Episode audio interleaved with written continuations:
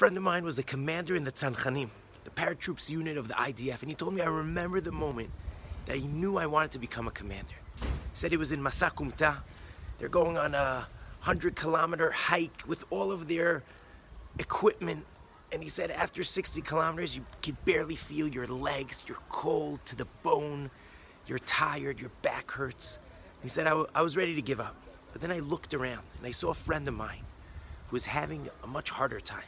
He was falling in the back and he wasn't to make it. So I decided, you know what? I'm to go there and I'm to help him out. Said, I went to the back and I started giving him, you know, let, encouragement. Let's do this, giving him a push. And suddenly I felt that I had more energy to get through the whole Masa because I was helping somebody else out.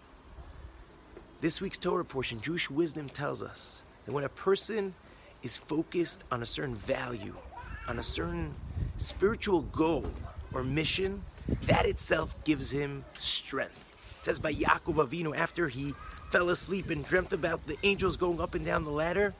Vayisa Yaakov et raglav. Yaakov lifted up his legs and he went towards Haran. And the commentaries explain what does that mean that he lifted up his legs, that his heart gave him energy, and he went with so much more happiness and energy to, to do his mission to build the Jewish people.